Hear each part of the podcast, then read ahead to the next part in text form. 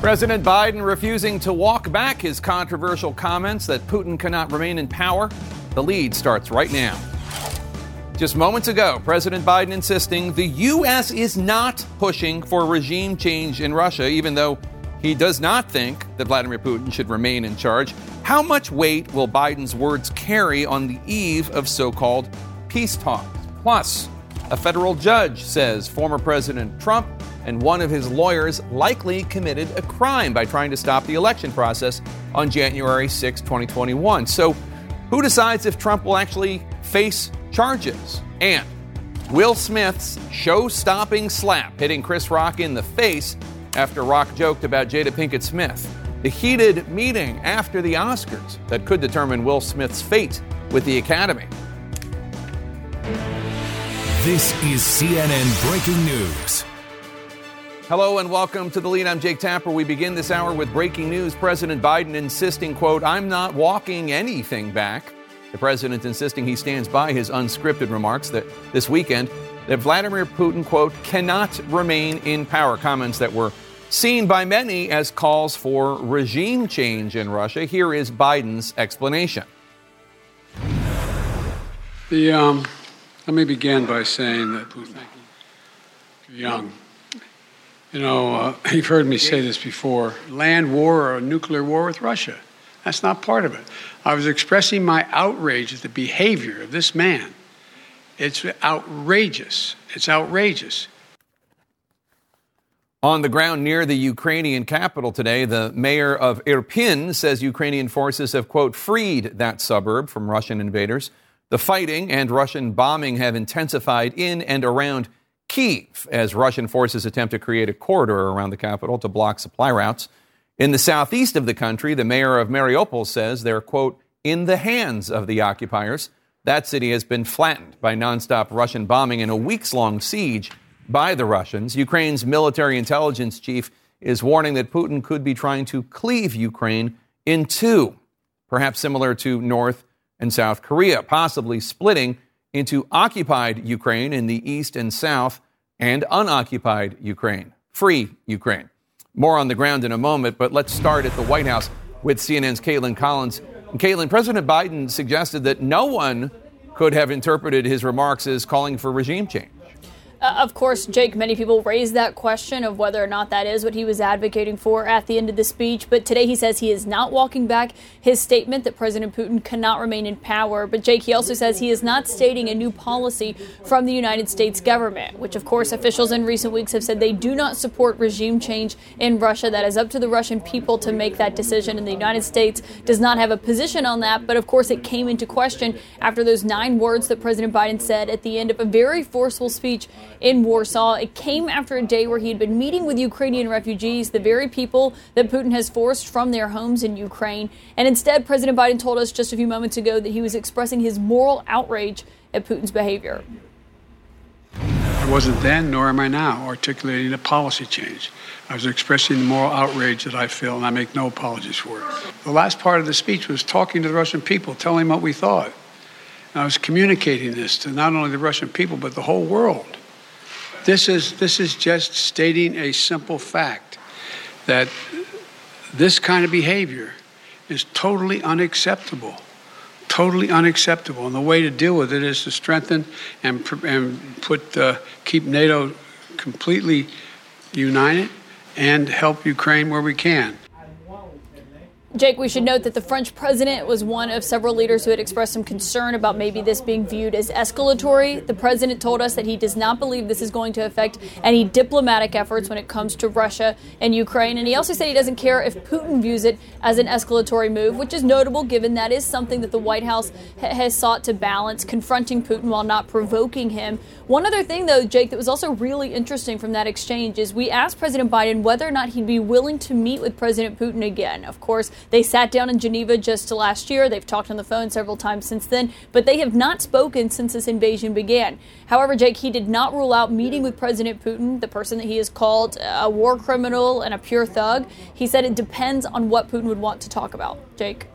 All right, Kaitlan Collins at the White House, thank you so much. A new warning from Ukraine's military intelligence chief today suggesting the Kremlin could be aiming to carve Ukraine down the middle. As CNN's Fred Pleitgen reports for us, Russian forces have been pummeling Kiev suburbs with a bombing campaign. A warning to viewers this story contains some graphic images.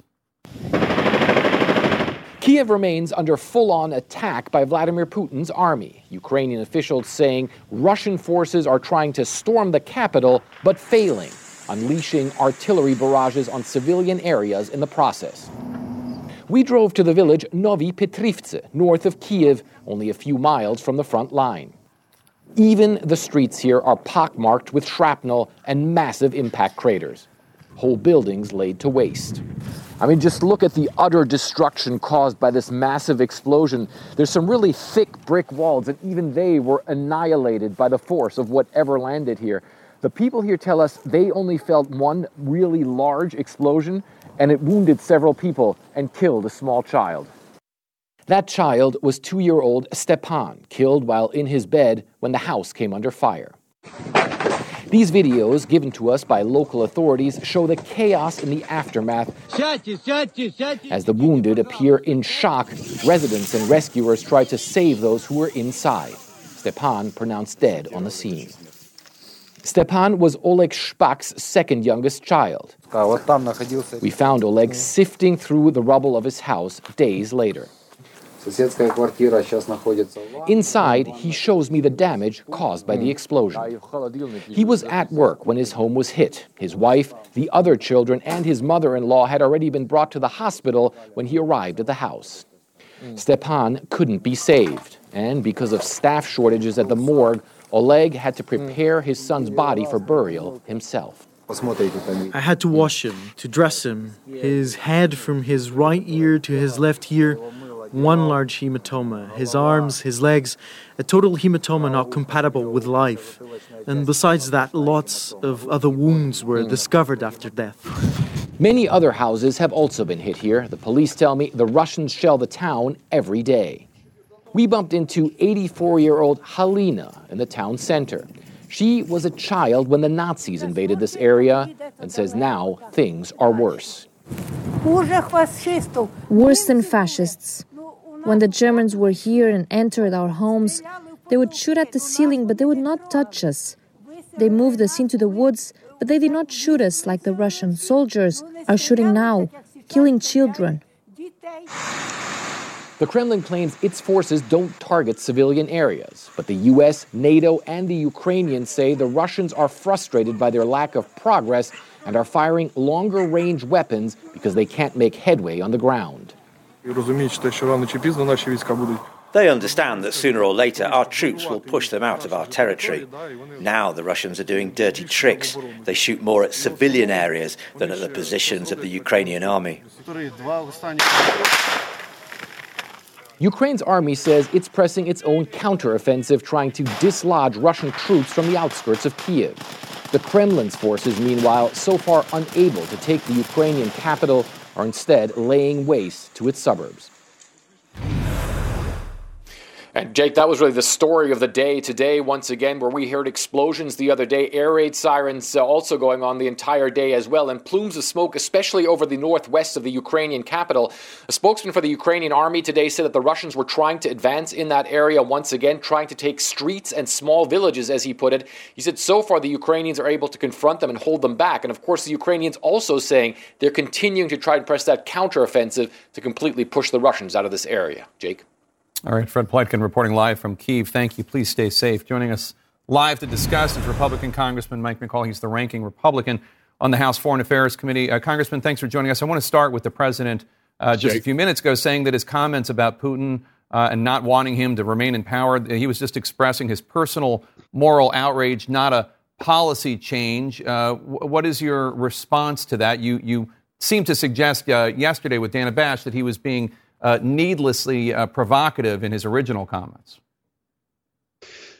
Right, and, and, listen, I you know I went down to the uh, the border, Ukraine border, Poland, saw the refugees. I certainly understand the moral outrage uh, that the president must have felt in in his emotions uh, when he made that comment. But it seems like every time he goes off script, uh, he causes some international incident here.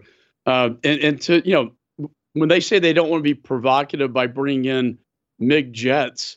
Uh, and yet, when he makes comments like these that are very provocative uh, with respect to Putin, particularly on the heels of, of these major negotiations that we think are going to be taking place uh, in, in, the next couple of days. So I don't think it was uh, very helpful. And, and, and, the sad fact is, Jake, it overshadowed uh, pretty much the entire NATO, EU, G7 summit. This is all anybody's talking about. Yeah, and you, you agreed with the White House walk back uh, that regime change in, in Russia, uh, which President Biden reiterated today, is up to the Russian people, not up to the American uh, leadership. Um, but I wonder about that because if the Russians don't have free and fair elections, the Russian people, if Putin suppresses mm-hmm. and even kills those who push for reform, who push for democracy, is it really up to the Russian people? I mean, I'm not pushing for regime change here myself, but it really isn't up to them, is it? Well, Putin is a dictator uh, under a, the, this sort of false democracy. He does control the elections. Uh, you know, I predict. I, you know, we had Condoleezza Rice uh, uh, visit with her at our uh, retreat last weekend, and you know, these body bags going home, Jake. I mean, seventeen to fifteen thousand Russians killed, uh, and you multiply that by a, a multiplier of three in terms of casualties. The mothers, when they see their sons coming home, this is more than they lost in Afghanistan in their war against the Mujahideen, and it's far more than we lost in Iraq and Afghanistan over 20 years.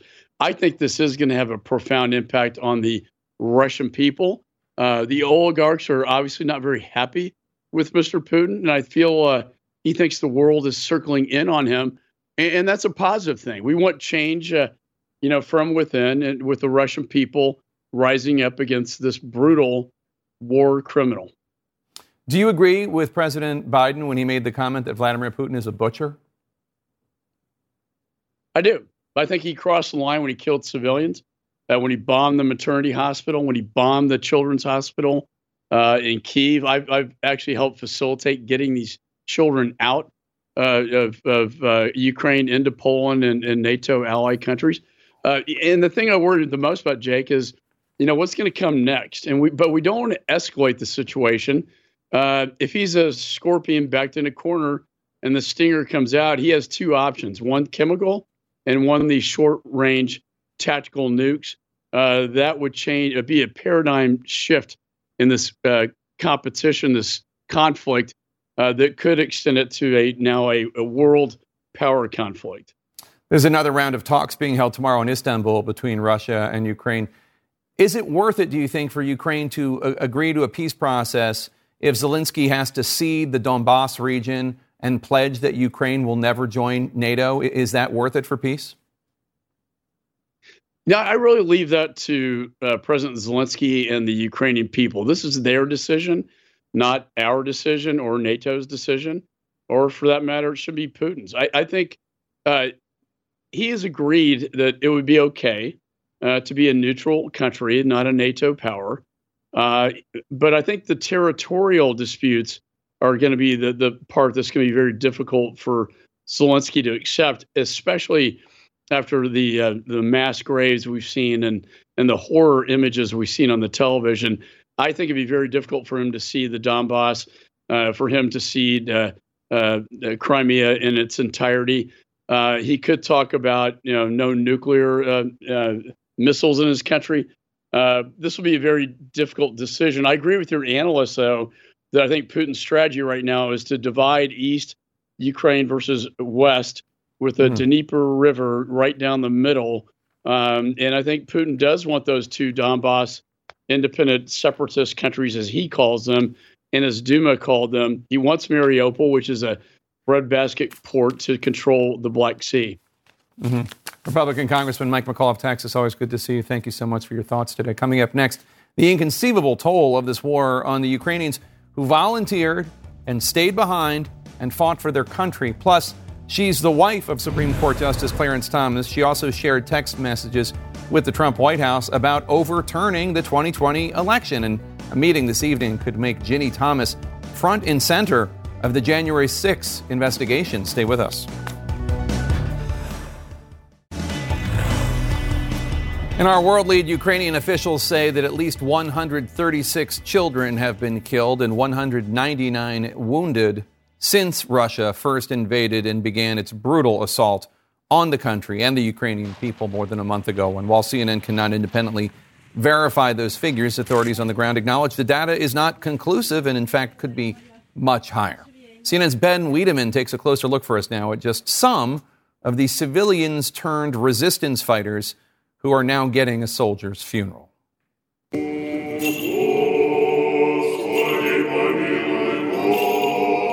Lord, have mercy, goes the hymn's refrain. Another family drinks of war's bitter dredges. 47 year old Yuri Solemka died on the 18th of March from wounds sustained in the frontline city of Mykolaiv. His mother, Lyudmila, struggles through the ceremony. Every day there's another funeral during this time of death, destruction, and displacement. These are indeed the times that try a people's soul.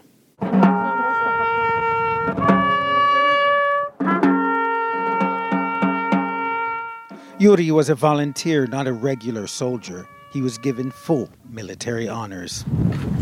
Beyond the customs of respect for a man who died in battle for a nation at war lies the trauma of the woman who brought him into this world.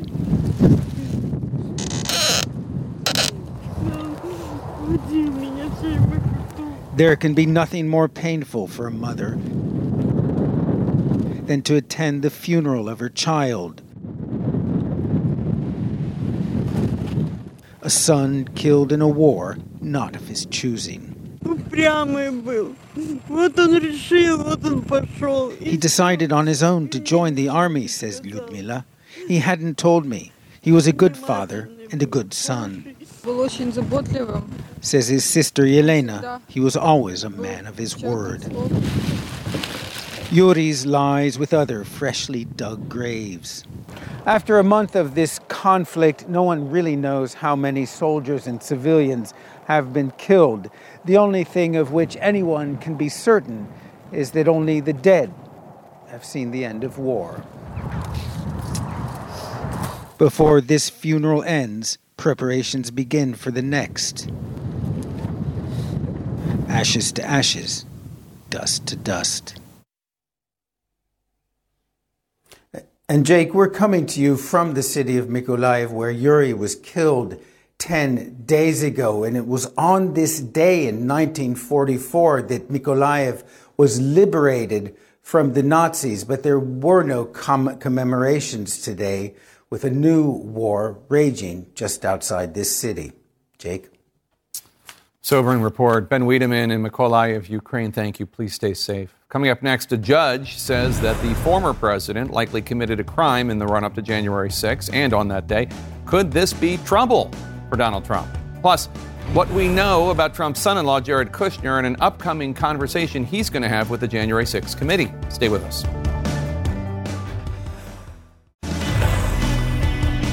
In our politics lead, a federal judge's ominous signal to Donald Trump and one of his top legal allies in the failed and unconstitutional attempt to overturn the 2020 election. The judge today writing that Trump and attorney John Eastman may have been planning a crime. Judge David Carter, a Clinton appointee, wrote, quote, Based on the evidence, the court finds it more likely than not that President Trump corruptly attempted to obstruct the joint session of Congress on January 6, 2021. The judge also writing, quote, the illegality of the plan was obvious. Let's bring in attorney and CNN legal analyst Elie Honig. Elie, how big a deal is this? Because just to be clear, the ruling was not about charging Trump with a crime. Right, Jake. First things first. This is not an indictment. This does not ensure there will be an indictment. Still, though, this is a remarkable and really unprecedented ruling. The dispute here was the committee was trying to get certain emails between this lawyer, John Eastman, Donald Trump. Eastman said, can't have them. They're protected by attorney client privilege. The committee argued, no, we get them because of what's called the crime fraud exception, because they're evidence of an ongoing crime. And this is the remarkable part. The judge said, I agree. I find more likely than not that the president of the United States committed multiple federal crimes relating to the coup attempt. That is really something we've never seen before from a federal judge. Yeah, there's no attorney client privilege if they're conspiring right. together to commit a crime. So who will decide if Trump will be charged with a crime, and does this judge's opinion in this matter impact that at all? No, it does not. So this decision comes down to the United States Department of Justice and ultimately, really one person, Merrick Garland. Important to know also, this judge made his ruling, but more likely than not, what we call a preponderance of the evidence. That's here in terms of legal standards. In order to charge a, a crime, a prosecutor has to show proof beyond a reasonable doubt. That is much higher standard. That's a much different story. But this decision will up the pressure, the political pressure on DOJ to take meaningful action. We're also learning uh, that Trump's son-in-law, uh, Jared Kushner, is expected to speak with the January 6th committee uh, this week. What, what might the committee learn from him? So he could be a really interesting witness, Jake, because Jared Kushner likes to position himself as sort of the grown-up in the room. I'll leave that to people's determinations whether that's true or not. But he was at a bit of a remove from January 6th, physically and otherwise. And so if he's willing to be forthcoming, perhaps he can give his perspective as sort of a sane minded outsider. But let's also remember Ivanka Trump. She was right next to Donald Trump this whole time. They've asked her for her testimony. She sort of brushed off the committee. They need to subpoena her if she doesn't talk to them voluntarily because she has direct, crucial information. And lastly, uh, quickly, if you could, the January 6th committee wants to ask Virginia Thomas, she's the, the wife of Supreme Court Justice Clarence Thomas, about her text messages with then White House Chief of Staff Mark Meadows, which Meadows handed over to the committee before he stopped cooperating with them. Yeah. Uh, we're told the committee members are going to meet privately this evening to discuss what to do about uh, Ginny Thomas. Uh, what do you make of this? This is not a tangent. This is not some sideshow at all. This is right down the heart of what the committee needs to be looking at. These texts really are game changers. They show us We've known that Ginny Thomas has these sort of extreme political views. That's fine. She's entitled. But those texts show us that she was urging Mark Meadows, is a very powerful person, to take action to bring this coup into effect. That's crucial. That's right down the heart of what the committee needs to look at. All right, Elie Honig, thank you so much. Really appreciate it. Coming up ahead, signs of relief after paying higher gas prices for weeks now. But how long might this respite last? Stay with us.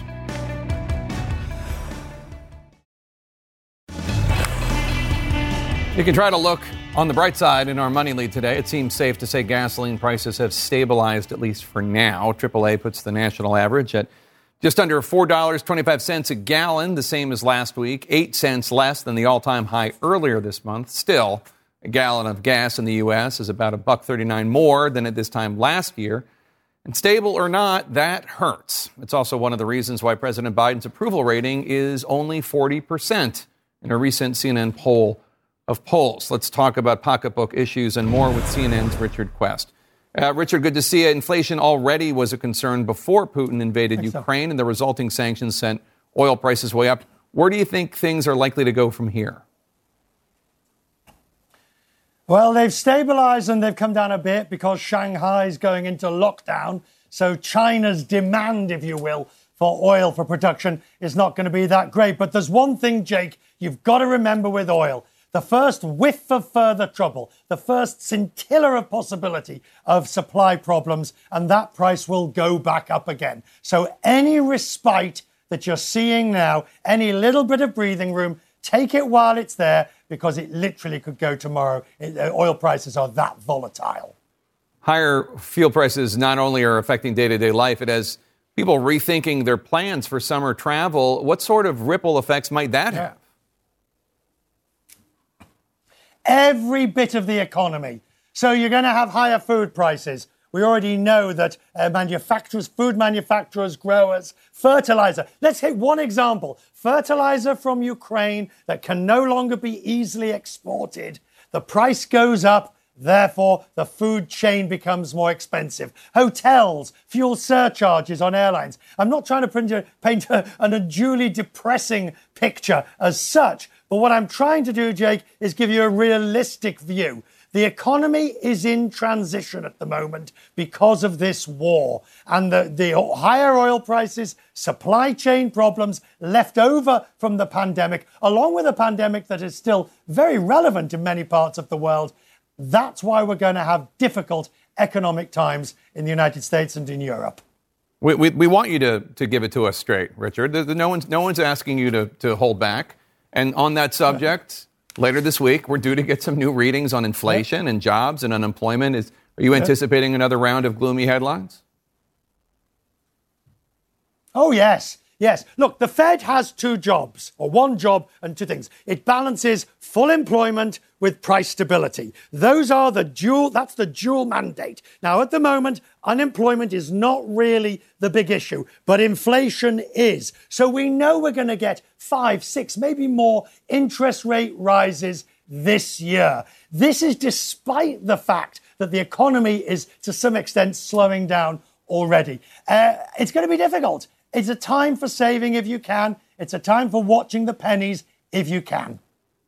All right, Richard Quest, thanks so much. Always good to see you. Coming up next, that show stopping slap at the Oscars. The response from the Academy and beyond after Will Smith's violent confrontation with Chris Rock. Plus, what police say about possible charges against the actor. Stay with us.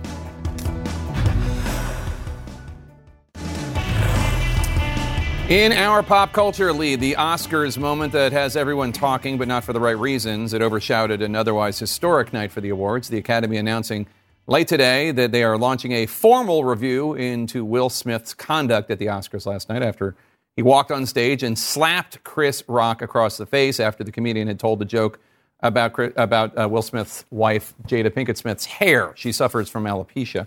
About 40 minutes later, Smith won the Best Actor Oscar award. CNN's Stephanie Elam was at the Oscars and reports on how the Academy Awards are responding to a shocking incident. A slap to the jaw that had jaws dropping all around the world. And today, CNN has learned from two sources at least a dozen Academy members, including actors and directors, held their own meeting on whether more should be done. This after Will Smith confronted Chris Rock on stage for a joke about Smith's wife. Jada, I love you. G.I. Jane 2, can't wait to see it. At first, Smith appeared to laugh, but watch Jada Pinkett Smith's face. Their mood changes as the joke sinks in. Oh, wow. Wow. Will Smith just smacked me. Keep my wife's name out your mouth. Wow, dude. Yes. It was a G.I. Jane joke. The Dolby Theater crowd stunned. Denzel Washington and others stepped in to counsel Smith as Sean Combs called for calm. Okay, Will and Chris, we're going to solve that like family at the gold party. Rock's words, a reference to the head shaving character from 1997's G.I. Jane. Over the years, though, Pinkett Smith has spoken publicly about her struggles with alopecia. Look at this line right here. An autoimmune disease that causes hair loss. It's unclear if Rock knew this when he made the comment on stage. Black hair! Ironically, he directed a 2009 documentary about the struggles of accepting black hair in its natural form. Will Smith! When Smith won Best Actor later in the night, the world waited to hear what he would say. I want to apologize to the Academy. I want to apologize to my, all my fellow nominees. Art imitates life. I look like the crazy father, just like they said. Obviously missing from his apologies? Chris Rock. LAPD says Rock declined to file a police report, so there's no assault case. The Academy later tweeted that it does not condone violence of any form, and today announced a formal review to explore further action and consequences. While some on Twitter sympathize with Smith, others question whether he should have been allowed to accept his award at all. They should have explained that he wasn't allowed to do it because he attacked someone uh, during uh, the uh, the ceremony. After the show, Smith carried on into the Hollywood night, dancing to one of his own songs, Oscar in hand, at the Vanity Fair after party. Now, the Academy does have to figure out how they're going to respond to this because, as things stand, Will Smith should be on the Oscar stage next year because he won Best Actor. That winner always presents Best Actress the following year. So they have to figure out how they're going to do this.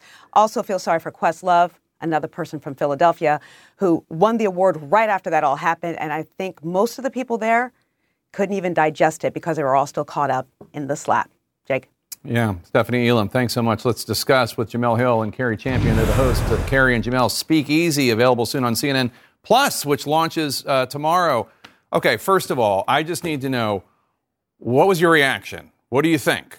Well, I know you were flying. I was. I was flying here to New York. Yeah. And when I was able to cut my phone on, I had 653 text messages. And that is not hyperbole, Jake. That Yeah, I believe you. I believe Half you. of them were probably from you, but Correct. Just like, did you see this? What is going on? So one of the things that you and I have, uh, maybe you did too. I, I, I listened to the Will Smith uh, autobiography, Will, which is really good. But one of the things you get from that book is this is a guy who has, to this day, whether or not he realizes it, a lot of pain from his very unhappy childhood with an abusive father, and he always felt guilty about not standing up for his mother. I'm not excusing anything, anything at all, and I know you guys aren't either, but just trying to understand. Well, you're you're talking contextually, and so I think Jay and I have had this conversation so many times. This story is so layered, and I tweeted this earlier. There is not one person who is right and one person who is wrong, and so many times we want to take sides, and it's just not that simple with this case. I did read the book.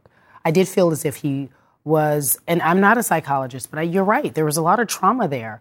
And for him to look over at his wife, I'm not a man, but for a man to look over at his wife and see her pain and be at their breaking point, because let's look at his long career. Will, for for better or for worse, has not done anything incorrect in his career. No, very few missteps, right, when it comes to Will Smith. Not that we know of. Yeah. Not that we know of. Right. So when you see someone who has been the butt of jokes for a very long time, because of even when he was Fresh Prince of Bel Air, born and raised in Philly, like his raps were always considered. When he was a rapper, he was considered one of the good guys, if you will, and therefore sometimes when you're considered the good guy, they make fun of you.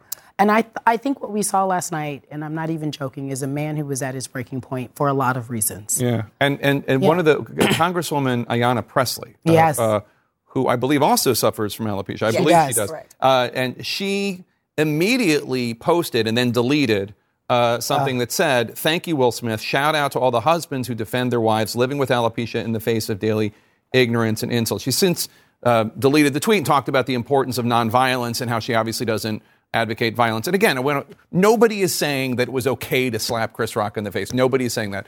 But uh, obviously, for Congresswoman Pressley, she has spent years now being mocked and derided, and, and she felt for Jada Pinkett Smith. Uh, not only that, Jake, you have to actually understand this on an even deeper level than that. For black women, we just watched confirmation hearings with Judge Ketanji Brown Jackson, right? We just saw everything that she went through, saw how she was, you know, really lambasted in the public eye. And we saw all the things that she had to deal with. And she was, um, you know, she was often lauded for keeping cool and collected. Sometimes when things happen, people don't feel that way. And I think for black women in particular, because I saw what Tiffany Haddish said as well, where she Yeah. said that she felt um, she felt very uh, encouraged, if you will, by the fact that Will Smith in this very public setting was standing up for his black wife. Right. And that's a protection that black women often aren't afforded. And like you said, it was obviously wrong. Chris Rock shouldn't have told the joke. Will Smith's response can't be to go up and slap another man in public at the Oscars. And can you on top of imagine if every time a comedian told a joke about somebody in the audience at Yeah. the Oscars, they had the right to go up and hit Them? Yeah, like that, that can't but happen. That will, and by the way, that would never happen. This is a rare instance. Very rare. And more importantly, But there are comedians who are afraid now that this is going to set.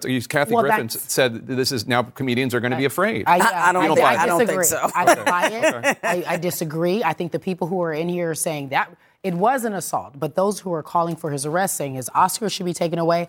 I said the Academy is not in the business to decide whose sin is greater. If you start, if you take his Oscar away, then you have to start looking at everyone who's done something wrong. Who's ever, who everyone who has won an Academy, an Oscar, you have to look at what they've done as well. If you decide this is the moment. Keep in mind, Harvey Weinstein still has all of his. Keep going. Uh, Woody Roman Allen, Polanski, keep going. Mel Gibson, Bill Cosby, You all don't still even- members of We the don't want to even open up that, Yeah. that can of worms. But the reality is, there's no one who wins here. It was a sad night because I think Will, quite frankly, is probably harder on himself today than we will ever be. In Well, I don't know. So this. here's the thing. So um, one of the couple's children, uh, Jaden, on Twitter last night, right? And that's how we do it. Now, obviously, they have a very strong family union unit, and I, I can certainly understand. He's a kid. Well, he's 23, but okay. He's still a kid. So tell me, Cari, how, how do we how do we get past this? Obviously, Will Smith needs to apologize to Chris Rock, right? I mean, he hit him in the 100%, face. 100%. And I think everyone knows this who has any type of insight on this. They will have a sit down. But there's a history here that we're not even talking about. I do believe that there's a relationship that's tight and tense because he's tired. He made a joke, Chris Rock made a joke about Jada when there was a campaign that says Oscar's so white. And he said, Why is jo- uh, Jada, he being Chris Rock, Yeah. said, Why is Jada weighing in? We don't care if she comes. It doesn't matter, essentially. And I think That's the clean tired. version, but yes, That's I the appreciate clean it. version. I appreciate the Right, not making the- a reference to Rihanna. No but- Rihanna, Keep no Rihanna going. here. But the reality is, is that he was tired. I'm not excusing his behavior. I think everyone has fault in this. I do believe there's a lot of layers and nu- nuance that we're not even considering, nor do we have the time to get in. What does Will Smith need to do? Uh, I think Will Smith um, probably publicly needs to say something. I wouldn't be surprised if this is another episode of Red Table Talk, if you will, since Yeah. they've been Yeah. so That's uh, the show that- the show that the show have. that Jada hosts, and Yeah. so they've been very transparent before about issues they face, and so I, I do think that he needs to say something. If the Academy is going to go uh, so far as to look into action, okay, fine. Don't have him present next year. But as Cari said, to take away his Oscar is just ridiculous. It's asinine. It, it, it is completely ridiculous. I mean, I, I think he can make amends for this, but I do think it's important that people see this in context. Realize that Will, people play Will like he's soft. Exactly. That's how he's been. And what do you mean contextualized by as- that when you say they play him as he because as you mentioned, when he was a uh, he was the first hip hop artist to win a Grammy, Yeah. and in a time of the boom of gangster rap, he's winning for parents that just don't understand, Right. Right, and so there's because People he thought was- he was soft because he wasn't cursing. He wasn't talking about Exactly. dealing He was- drugs he's or talking beating up about the women. summer. all Let's that. hang out. And we, we have heard about their marital issues before. They've been brought to light, and people have made him memes, the butt of jokes. And frankly, he probably just got to a point where he's like, I'm tired.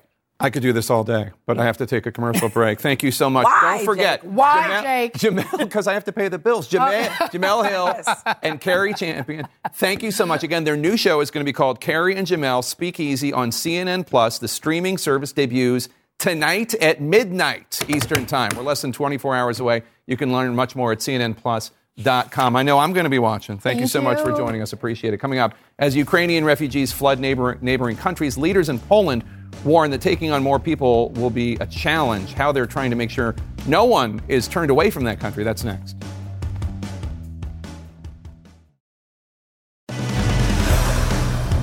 Welcome to the lead. I'm Jake Tapper. This hour, a look at how nearly 400 acres in Los Angeles County, given to homeless veterans in the late 1800s, became the site of an athletic center for an elite private school. This while thousands of veterans are currently sleeping on Los Angeles' streets. Plus, a federal judge going further than any other judge as of now, saying it's more than likely that Trump's attempt to block the certification of the election was a crime. What might this mean for the January 6th committee or for Attorney General Merrick Garland? And leading this hour, relentless Russian airstrikes continuing even with just hours to go before representatives from both Russia and Ukraine are set to meet for talks in Turkey. Let's get right to CNN's Ivan Watson, who's live in the southeast city of Zaporizhia, Ukraine. And Ivan, after five weeks of Russian attacks, Ukrainian President Zelensky, he says he's ready to discuss a pledge to keep out of NATO and assume a neutral stance. What might that look like? How will the Ukrainian people receive it? Well, I mean, he also couched that by saying that if if uh, Ukraine was to move in that direction, that it would need a popular referendum, that the citizens of Ukraine would have to vote for it, uh, but that that would also have to wait for Russian occupying troops to leave Ukrainian territory, and that opens up a whole different can of worms, which is uh, Crimea, which uh, Russia grabbed in 2014 and later annexed, and then these two breakaway regions, which uh, the Russian government uh, recognized their independent status uh, in the early days of this more recent conflict. Uh, another sticking point is that Zelensky has said he will not discuss with the Russians two of their pretexts for this unprovoked invasion, which they say is demilitarization and denazification. He says that that's basically those are ridiculous concepts that don't really apply to Ukraine, and so no negotiations negotiations can be uh, can move forward if the Russians are going to stick to those two ideas. Jake. Ivan, what exactly are residents facing in the southern part of Ukraine? Oh, I mean, especially in that port city of Mariupol, this, the the conditions are absolutely abominable. It is a modern day siege, and this city is one of the unofficial gateways for thousands of people who are fleeing uh, that besieged city. That make a dangerous journey. They are traumatized and shell shocked when they arrived, and I've been talking with some of these new arrivals. shattered by Russian artillery, the windshield of a car that a Ukrainian family used to make their two day escape from the besieged port city of Mariupol. We meet Natalia shortly after her family reaches relative safety in the parking lot of a superstore on the edge of the Ukrainian city of Zaporizhia. The day before yesterday, an artillery shell hit our house, she says. Half of the house is gone. This is what was left. If Russia sees this, I want them to know that they aren't defending us. They are killing us because they seem to think they're defending us, and that's just not true. This parking lot, an unofficial gateway to Ukrainian controlled territory for more than 70,000 Ukrainians who officials say fled Mariupol. The evacuees look shell shocked. They arrive in vehicles draped with white rags and signs that say children and some, like four year old Alisa Isayeva, show up in yellow school buses. They were bombing us, she says. Bombing us with planes and tanks. Alisa's aunt Lilia says she suffered from a concussion for days after a strike hit her home. We walked among corpses. There were bodies under the evergreens, soldiers without heads, without arms. They are lying there. Nobody is gathering them. There was such fear that I felt like I was underwater. I wanted to wake up. And now I'm here, and this feels like some kind of a dream. Inside the superstore, volunteers and the city government are trying to help. Newly arrived evacuees are welcomed at this support center where they're offered warm meals, access to medics, and information about how to travel deeper into safer parts of Ukrainian territory. There's also a bulletin board here where some people are offering free repair of shattered car windows. And there are also postings here uh, looking for information about missing loved ones. For some who survived Russia's modern day siege, this is the first hint of safety they've had in weeks. Outside, Yulia Mishodova and her son Stanislav have just arrived. And bear! Stanislav is chatty and upbeat, but his mother appears unsteady. When Russian warplanes bombed, she says, the family hid under the dining room table, surrounded by pillows. When the plane flew past, we were sheltering in the center of town. Until now, my ear still hurts from the shockwave. The unlikely safe haven provided in this parking lot is precarious. Ukrainian officials say Russian troops are positioned barely a half hour's drive away from here. Now, Jake, the mayor of Mariupol, he says that there's an estimated 160,000 civilians still in the shattered city. He's calling for a complete evacuation of those people, but he accuses the Russian military of not allowing people to leave with buses that the Ukrainian government has organized for that. As for the city's defenders, we're in touch with them. They still control a part of Mariupol, and they say they are still fighting every hour and every day. Jake. All right. Ivan Watson in Zaporizhia, Ukraine. Thank you. Please stay safe. Let's discuss all of this with the former CIA Chief of Russia Operations, Steve Hall, former United States Ambassador to Ukraine, Bill Taylor, and CNN Global Affairs analyst, Susan Glasser. And Steve, let, let me start with you. Um, today, uh, President Biden said that he's going to stand by comments he made over the weekend when he said of Putin, for God's sake, this man cannot remain in power. Um, some people in the international community, especially uh, the president of France, thought that might send uh, an escalatory message of possibly regime change. Here's what President Biden had to say today. I wasn't then, nor am I now, articulating a policy change. I was expressing the moral outrage that I feel, and I make no apologies for it. The last part of the speech was talking to the Russian people, telling them what we thought. And I was communicating this to not only the Russian people, but the whole world. This is, this is just stating a simple fact that this kind of behavior is totally unacceptable. Totally unacceptable. And the way to deal with it is to strengthen and, and put, uh, keep NATO completely united and help Ukraine where we can. So, what do you make of all this? What do you think this this statement will, what Biden said over the weekend, will have an effect on international affairs on Putin? I don't think, Jake, that it'll have an effect on Putin, largely because Putin makes up his mind about these things and indeed has made up his mind about whether or not the United States actually wants regime change long ago. When I served in Moscow back in 2000, early part of 2010, uh, you know, during the Bolotnaya uh, protests, we spoke to Russians on the streets there, and they said, oh, yes, Hillary Clinton, no doubt, is behind uh, this and they want regime change. So this comment is, is spoken out of a sense of, of moral outrage. And to be, true, to be truthful about it, it's absolutely correct. There, there, is, there is no doubt that somebody like Vladimir Putin shouldn't be in charge of any country. And so the idea that this is going to complicate things somehow, I, I don't understand how exactly it would because I don't think it complicates anything in the Kremlin.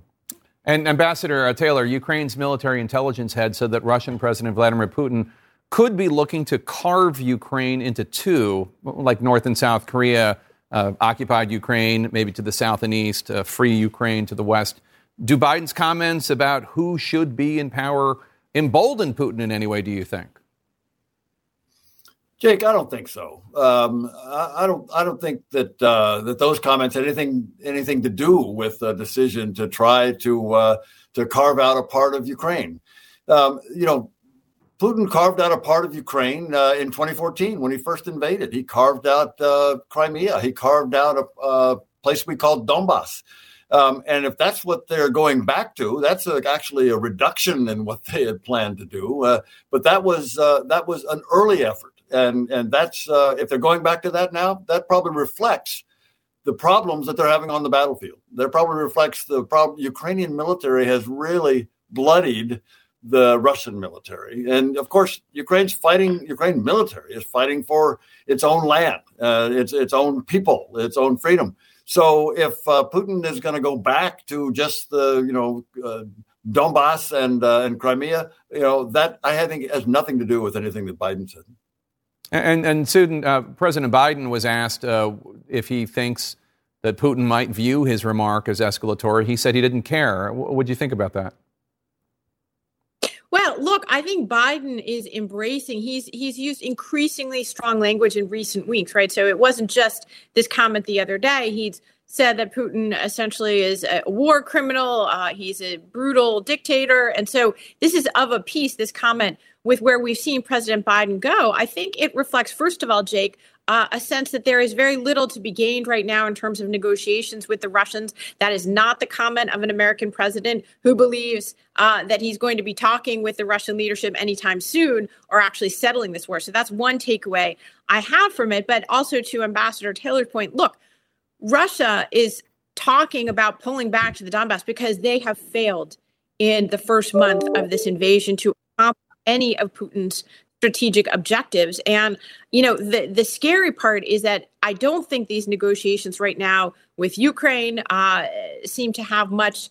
Uh, going for them until Putin can come up with some way of claiming victory. And if that's gobbling up another piece of Ukraine, the fear is how does NATO and how does President Biden stop him from just thinking he can gobble it up in bits and pieces going forward?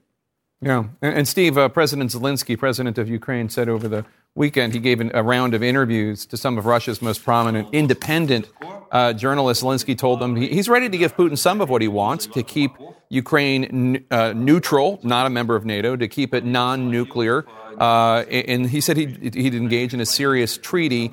Will that be enough for Putin, or will Putin demand more, including seizing the Donbass region, as Susan just talked about?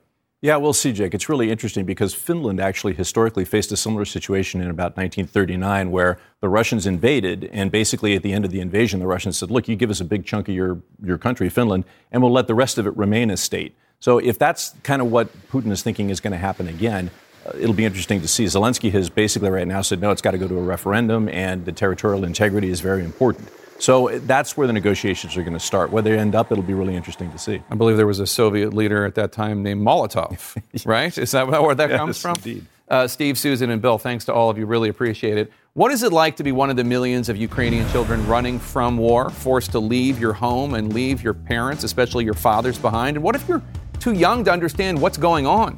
That story next. Sticking with our world lead, Vladimir Putin's brutal invasion of Ukraine has turned nearly 4 million Ukrainians into refugees in a little over just a month. Half of those forced to escape to Europe are children, according to an EU official today. But just getting out, crossing into the countries that border Ukraine, that's only the first step. And then come the fears about where these refugees, especially the children, will go next. CNN's Kyung Lah reports for us now from Poland, which has taken in more refugees than any other of Ukraine's neighbors. Nothing can help five year old Jan understand how he and his mother ended up here, a packed convention hall in Warsaw, Poland, filled with thousands of Ukrainians. He's constantly afraid. He's always afraid.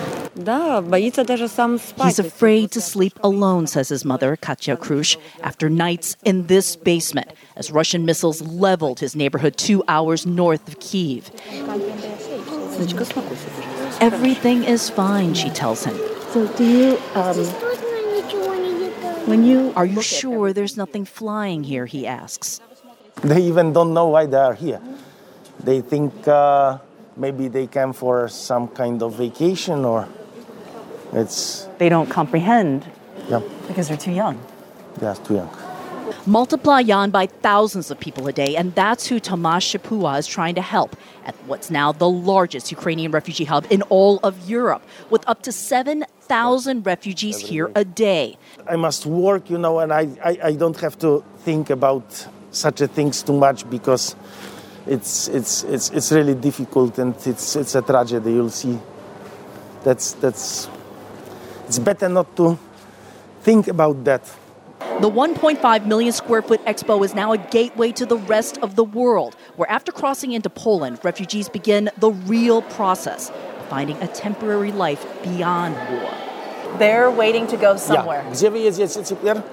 Gdzie już, już w Estonii już Estonia. jadą, yeah, they, they, they're getting to Estonia.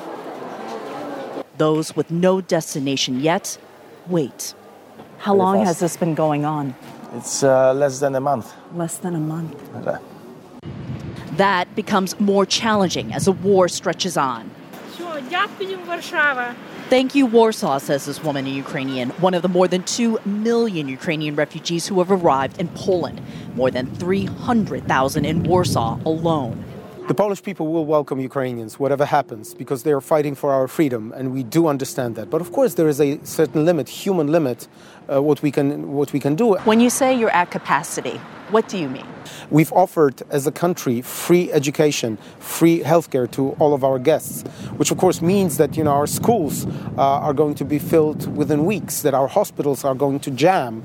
Uh, Warsaw's mayor says no one will be turned away, but he needs help to help Jan, his mother, and the people of Ukraine.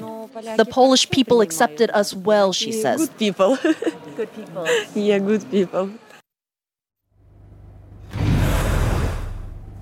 He says the kind of help that he needs is some sort of official system between the Polish national government and European and international allies that connects all of this, Jake.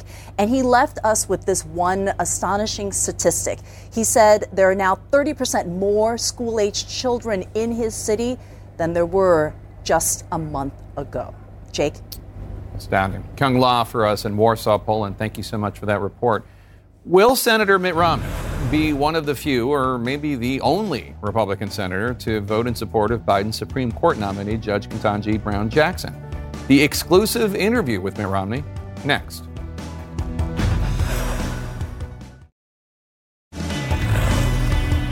And we're back with our politics lead. Former President Trump, quote, more likely than not, unquote, committed a crime when he tried to obstruct the certification of the presidential election on January 6, 2021. That unusually bold statement was issued by federal judge David Carter today. Carter says Trump's lawyer, John Eastman, was also culpable.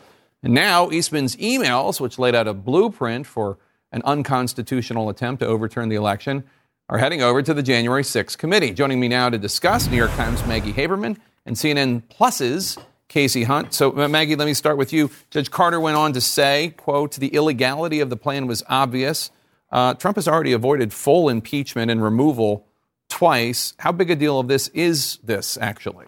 It, it's a big deal, and it isn't quite what it looks like, Jake. It's not an indictment. This is not coming from the Justice Department, but this is, you know, an external uh, person. This is a judge. This is somebody making a very declarative statement about what this meant. And so, to the extent that we are seeing the Justice Department facing pressure from outside points, I do think that it's significant. Whether it's going to result in anything, we don't know. But this is the clearest that anyone has been, anyone in a real position of such seniority and authority to say this was wrong. This was. There's a key quote in there about it being a coup in search of a legal argument. That's a pretty damning statement. Yeah, and there's a difference between a Democratic senator saying it or, or a pundit saying it and a judge, That's a right. federal judge. And Exactly. Kasie, neither the judge nor the January 6th committee is actually able to prosecute Trump and his allies or anyone else. That's just not in their powers. Right. Does President Biden need to tread lightly uh, in when it comes to Attorney General Merrick Garland and whether or not he decides to pursue Trump in a prosecution, especially before a 2024 election? Well, I don't know about Biden needing to tread lightly. I feel like President Biden has been pretty clear in saying that he wants it to be very obvious that the Department of Justice is an independent operation. I think that's been one of the things and one of the places where he wanted to make the clearest of breaks with the Trump administration and the way uh, they operated. And Merrick Garland, I think, frankly, has generated some frustration on the left Yeah. by his, uh, you know, caution and, and deliberate carefulness in handling all sorts of these kinds of issues. Um, so I think you're going to likely see that continue. Yeah, and, and Maggie, in more January 6 news, a source tells CNN that Trump's son-in-law, Jared Kushner, is going to appear before the committee this week, the January 6 uh, House committee. Um, what do you what do you make of this? As, as I recall, he spent a lot of that post-presidential time trying to achieve the Abraham Accords, which probably would have gotten a lot more attention if President Trump wasn't trying to subvert the Constitution. Right, and trying to end the uh, the blockade of uh, Qatar in, uh, in in the Middle East. Uh, he was not around on January 6th until the afternoon. He was basically removed, as you say, when a lot of this was going on. But he certainly, I think, may have been more aware of it, or at least this, as background noise. He certainly could speak to the state of mind that his father-in-law was in, and so I think the committee is going to look for that from him. But in terms of whether they're going to get a whole lot of engagement on, you know, the, the sort of secret plan, for lack of a better way of putting it, that they're looking for here as existing in the lead up to January 6th, I don't think from what our reporting shows that Jared Kushner has a ton of information. Yeah, and Kasie, let's turn to the Supreme Court because West Virginia Democratic Senator Joe Manchin says he's a yes for Judge Ketanji Brown Jackson's confirmation, which basically guarantees she will be uh, confirmed. You sat down with an exclusive interview with Republican Senator Mitt Romney from Utah on his vote for your new CNN Plus show. CNN Plus is our new streaming service. It launches at midnight Eastern this evening. Uh, let's take a, a quick look. What was behind your, your colleagues and the way that they questioned her? Well, uh, some colleagues, uh, um, uh, my side of the aisle, I thought asked respectful questions and were able to uh, uh, elicit responses from her that I think were very helpful to uh, those that are making an evaluation. I thought some were uh, preparing for their presidential campaign uh, and were, uh, if you will, doing the things you have to do to get on TV. Uh, and uh, uh, which I think is unfortunate. I, I, I think any setting like this that doesn't show respect for the, the witness, or in this case, the judge, is, uh, is, is not the right way for us to go. We, we, we should show, in my opinion, more respect for one another. Um, and uh, uh, so sometimes the, the rhetoric was a little hot, but uh, I think in the final analysis, we'll each be able to make our, our decision based upon our personal interviews with Judge Jackson and with the results that come from these hearings. Have you made up your mind about how you're going to vote? I know you voted against her confirmation to her current post. Yeah, I, I have uh, begun a deeper dive, a, a much deeper dive than I had uh, during the prior uh, evaluation. And, um, uh, and in this case as well, she's gone into much more depth talking about her judicial philosophy than she had before. And we're, of course, looking at her judicial record uh, as a district judge and as an appellate judge uh, in far more depth than, than uh, we had before. So I- I'll complete that analysis and then reach a decision, but I've not reached my decision. Do you think he's leaning one way or the other? Well, Jake, um, it's it's very interesting. I've covered Mitt Romney for a lot of years, and he is uh, very um, focused on being on public decency, so to speak. So I thought it was interesting that he w- said what he said about his colleagues. Uh, while he was kind of gentle in his criticism for Mitt Romney, that's a pretty high level. Um, of offense, and I, I think Yeah, for, that the, for those who don't speak Romney, that is that is foul language. Yes, That is- exactly. that is a stern rebuke. Um, he would not use the same words that Ben Sasse used because that would be swearing, and that's not a Right. thing that Mitt Romney does in public. But Yeah. um, he, I think, clearly was offended um, by what happened in the Judiciary Committee. I, I think it is entirely possible, um, and just based on kind of reading the, the way he approached this, um, with me that he will vote yes for Ketanji Brown Jackson. I also think it's entirely possible he sticks with his party with Mitch McConnell and votes no. What I think is potentially at the center of this is civil rights and the advancement of African Americans. I think the idea for him of voting against the first African American woman to be appointed to the Supreme Court might stand a little bit at odds with some of the things that he takes the most pride in, particularly his father's legacy on civil yeah. rights. George Romney uh, had a legacy on civil rights, and as a Mormon, I think uh, Mitt Romney is very acutely aware of what it's like to be a minority and to uh, try and advance and protect the rights of minorities. So that's what I'm going to be looking at as he tries to make this decision. And I think it, it was part, two of uh, some of the offense that he described as, as to how she was treated in the hearings. One of the things that's interesting, there used to be an era uh, not that long ago uh, when you would vote for somebody for Supreme Court if they were qualified, having nothing to do with whether or not you agreed with their politics or their judicial mm-hmm. philosophy.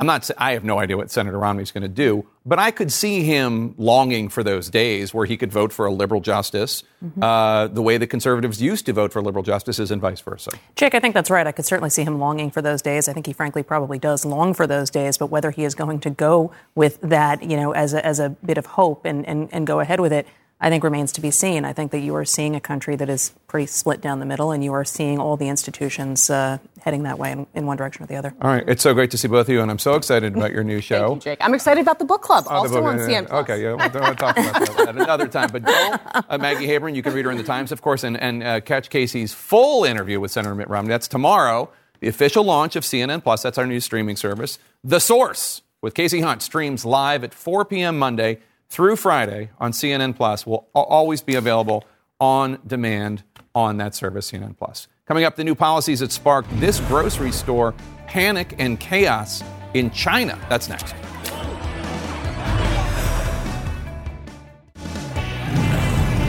In our health lead, you're watching social media videos right now of panic and chaos at a Shanghai grocery store on Sunday after Chinese authorities announced a new two phased COVID lockdown in that city. Shanghai is now the epicenter of China's worst COVID outbreak in two years, with a record 3,500 cases reported Sunday. We don't know how many hospitalizations or deaths.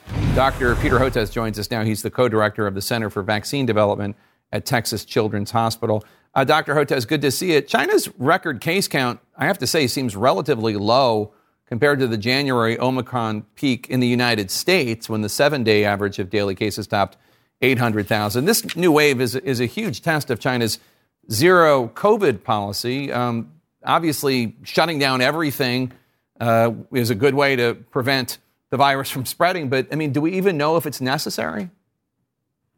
Well, you know, here's the problem, Jake. The Chinese are in a tight spot. Here's why. Even though more than 2 billion doses of vaccines have been distributed across China, so reasonable vaccination rates, it's with uh, two vaccines that are made locally, predominantly in China, both whole inactivated virus vaccines, a much older technology, one from Sinovac, one from Sinopharm.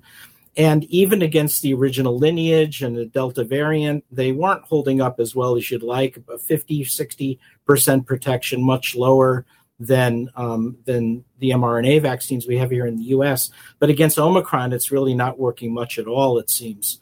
So they they therefore have to resort to what we call NPI, non-pharmaceutical interventions. They don't really, they can't rely on vaccinations. So when you can't rely on vaccines, you know, you go old school, and that's about all you can do. And and if you've ever been to Shanghai, we used to, I used to do a lot of work in Shanghai. We maintained a lab at the Institute of Parasitic Diseases there. It's an incredibly, you think Manhattan's crowded, you haven't seen anything like walking on the Fuzhou Road in, in Shanghai. So it's an incredibly congested area. So I think they're in, they're in a tight spot. They're backed into a corner, and it's maybe the only option they have. So in the UK, if we can just hop to that country, uh, UK uh, government numbers show that the BA2 variant of Omicron accounts for eight, about 85% of the cases they have there. Hospitalizations and deaths there are up 22% and 17%, respectively. Cases in the U.S. have plateaued. Hospitalizations and deaths continue to drop in the U.S. Are, are you surprised that the U.S. has not seen as sharp of an increase in cases yet as they're having in the UK? So here's the interesting thing with both the Alpha and Delta variant in Western Europe, as that accelerated, you automatically saw all the cases go up. So when we had Alpha and Delta rising in the US, we knew we were in for it. And same with Omicron. With this BA2, it's a little bit different. In some European countries, the BA2 is becoming dominant, yet the cases are not shooting up as much as, as in others. So there's something else going on that we don't quite understand whether there's some partial protection uh, from Omicron against BA2 or other factors that are in play. Uh, but it's not necessarily a slam dunk that the numbers are going to accelerate as much in the US, even though BA2 will go up as a predominant variant. I'm pretty confident of that. I don't necessarily know that we'll see the, the big, sharp increase. Um, we may, we may not, or get some kind of hybrid. So we're all kind of holding our breath and seeing what's going to happen. All right, Dr. Peter Hotez, thank you so much. Appreciate it. Coming up, hundreds of acres set aside to help homeless veterans. Why that land is now being used for athletic fields, while thousands of veterans are sleeping in the street. Stay with us. In our buried lead today, these are stories we think are not getting enough attention. They volunteered to serve our country, but after leaving the ranks, often after multiple combat tours, thousands of veterans are experiencing homelessness and living in the streets in Los Angeles County.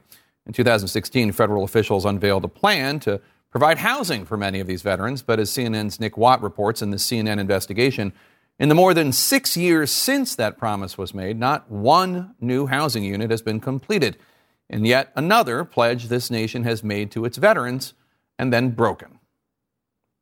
In 2014, the mayor of Los Angeles made a promise. Can we end veterans' homelessness in this city by the end of 2015?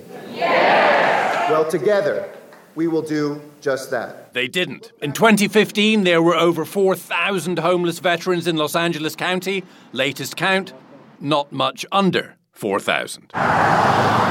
Meanwhile, abutting beautiful Brentwood, one of LA's wealthiest neighborhoods, there is this 388 acres gifted to the federal government beginning back in the late 1800s on one condition that a home for disabled soldiers be thereon so located, established, constructed, and permanently maintained. A lot of the land was given by a senator and a businesswoman. Her great great niece lives down the road. It wasn't given to anybody but veterans for a home. But today, just a few hundred vets live here, many in a nursing home run by California. The federal government leases a chunk to UCLA for the Bruins' home field. Another 22 acres are leased to a private school for their tennis courts, track, swimming pool, and athletic fields. I mean, it is it's scandalous it's, it's really kind of disgusting to see. Rob Reynolds deployed to Iraq on his 18th birthday for a traumatic tour. Later spent time on the streets around here waiting for PTSD treatment. It's When you see people who raise their right hand to serve our country sleeping and dying on the street, and you have one of the most elite private schools in the country charging $40,000 per year per student, and they have immaculate amenities, and the veterans are living in squalor it just doesn't make any sense. In 2015, after a lengthy lawsuit, the VA promised transparency, vet involvement, and later produced a master plan proposing 1,200 units for homeless vets, a community. 54 existing units have been repurposed, 710 new units should be finished by now. Timelines are fluid, but none are finished. That's correct. There hasn't been new construction since then it is finally underway, but the project's still tangled in red tape, utilities issues, financing issues. Private developers are now leasing the land, building the units, and they will manage them. What is to say that in 50 years you guys don't just then turn this into luxury apartments? It's 100% deed restricted. That requires that these housing units be kept affordable in perpetuity. 180 units scheduled to open by year's end. We should be up with the 1,200 within the next eight years. Should be 14 years after that master plan pledge. I've dealt with quite a few veterans dying uh, right outside the gates of the VA. If you had the right programs and the right processes in place from the beginning, those deaths would have been preventable. Thousands of veterans did once live here, but in the 70s, the VA dedicated the campus to medical treatment, began leasing land to a car rental company, hotel laundry, a bus depot. Where did all that money go? For years, I believe it was stolen, parts of it, but I think some of it came in and was used in VA for some of the programs and initiatives. In 2018, the guy who leased this lot was imprisoned for embezzling more than $13 million. He blew a bunch of it on fast cars. How do they prove anything anyway? Well, the guy at the VA he was bribing let the FBI tape their calls. When the f- did I deposit that money? I know, Ralph, I'm speechless. In 2016, an act of Congress decreed this land can now only be leased for services that principally benefit veterans and their families. A few weeks later, the VA renewed the license for an oil company to drill here. They donate just 2.5% of revenue to veterans. And the VA signed a new 10 year lease with Brentwood School. Last year, the VA's Inspector General said it violates that act of Congress because the principal purpose of this lease was to provide the Brentwood School continued use of the athletic facilities. On paper, the VA called that view erroneous. In person, The arrangement with the school is uh, non compliant. Um, it does have a benefit for veterans, not only on campus, but in the community. the school pays and donates more than $2 million a year. They declined an interview but gave a statement that reads in part Brentwood School could not be prouder of our association with the Department of Veterans Affairs. Independent third party audits verify that Brentwood School has met or exceeded every lease obligation. One of them, veteran access to those lovely athletic facilities.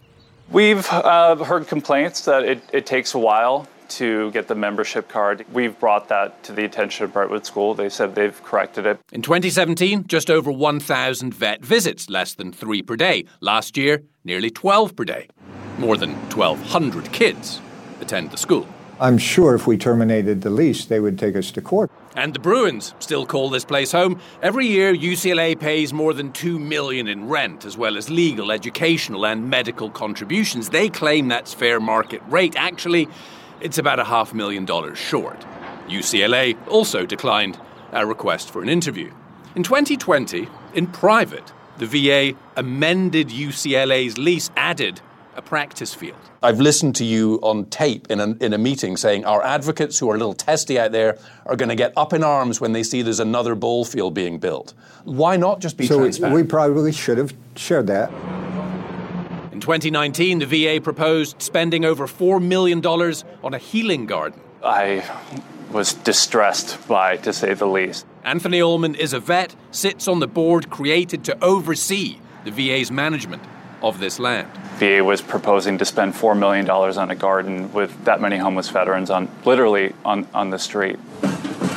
After decades of pressure, the VA has finally allowed some homeless vets to camp inside on their own land. About 100 now live in so called tiny homes. The pandemic provided an opportunity for us to justify piloting bringing veterans on the campus. And those promised permanent homes? VA installs utilities. They're all studio apartments. But the buck is passed to those private developers to finance everything else for this one building. It Took us about a year to assemble it and then another six months to close the financing and get shovels in the ground. Okay. Would it have been quicker if the federal government just ponied up all the cash? Inevitably, but that's not the reality. I personally believe that the VA and the government should chip in for all of this. They shouldn't expect the public to redo something that they've let fall apart. She wants to renovate the chapel. It's going to give hope that the rest of the campus will follow suit. When Rob Reynolds was in Iraq, three comrades were kidnapped by insurgents. He shipped out before they were found dead. If I have the opportunity to not leave someone behind and do whatever I can to try to help these guys, that's that's what I want to do. So this land was donated for a specific reason, and it was to remain that way forever, and that's the way it needs to remain. Now, the Secretary of Veterans Affairs is expected to sign a new master plan for this site very soon, and the VA has appointed a new executive to oversee the process going forward. There's cautious optimism amongst advocates, cautious largely because of what's gone before. And there's one thing that a lot of advocates tell me just still doesn't make any sense. This land is managed by the VA's Greater Los Angeles healthcare system. The clue is in the name healthcare. They do healthcare. Why isn't this land, they say, handed over to a different department within the VA or a different federal department that actually deals with housing? Jake. A very, very important investigation, uh, Nick Watt. Thank you so much. Um, and it really, honestly, this nation and the government of the United States, state and federal, has such a long, ignominious history of just yeah. screwing over veterans uh, and breaking promises made to them. If, Google at home if you're interested.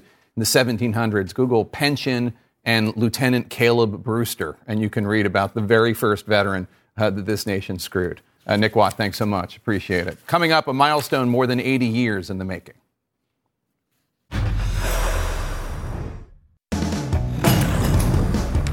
In our national lead, a story that's been more than 80 years in the making, but at long last, 101 year old Merrill Cooper finally has a high school diploma. Back in 1938, in the midst of his senior year in high school at a boarding school called Storer College, Cooper had to drop out for financial reasons.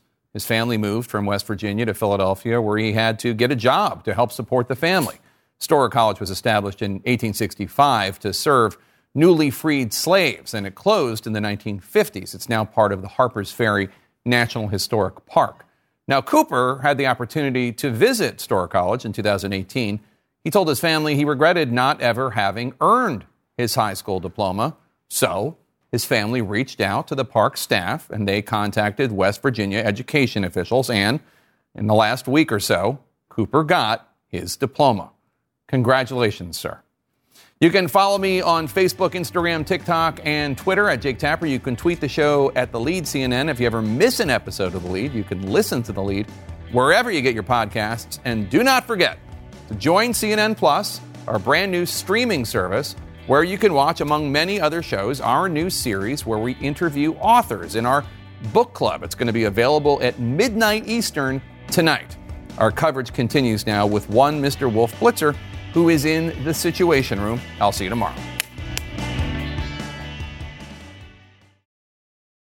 We all do things our own way. And since the way that each of us sleeps is unique, you need a bed that fits you just the right way. Sleep Number smart beds make your sleep experience as individual as you are, using cutting-edge technology to give you effortless, high-quality sleep every night. JD Power ranks Sleep Number number 1 in customer satisfaction with mattresses purchased in-store. And now, the Queen Sleep Number C4 smart bed is only $15.99, save $300 only for a limited time. For JD Power 2023 award information, visit jdpower.com/awards. Only at a Sleep Number store or sleepnumber.com.